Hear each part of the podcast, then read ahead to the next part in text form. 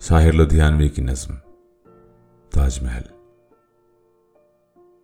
تاج تیرے لیے ایک مظہر الفت ہی سہی تجھ کو اس وادی رنگین سے عقیدت ہی سہی میری محبوب، کہیں اور ملا کر مجھ سے۔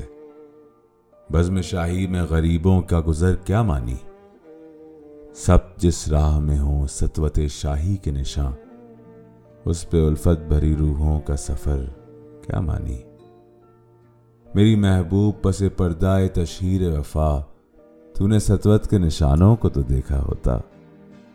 مردہ شاہوں کے مقابر سے بہلنے والی اپنے تاریخ مکانوں کو تو دیکھا ہوتا۔ انگنت لوگوں نے دنیا میں محبت کی ہے۔ کون کہتا ہے کہ صادق نہ تھے جذبے ان کے؟ لیکن ان کے لیے تشہیر کا سامان نہیں، کیونکہ وہ لوگ بھی اپنی ہی طرح مفلس تھے۔ یہ عمارات و مقابر، یہ فصیلیں، یہ حصار، مطلق الحکم شہنشاہوں کی عظمت کے ستوں سینہ دہر کے ناسور ہیں کوہنا ناسور، جذب ہیں ان میں تیرے اور میرے اجداد کا خون۔ میری محبوب، انہیں بھی تو محبت ہوگی، جن کی سنائی نے بخشی ہے اسے شکل جمیل۔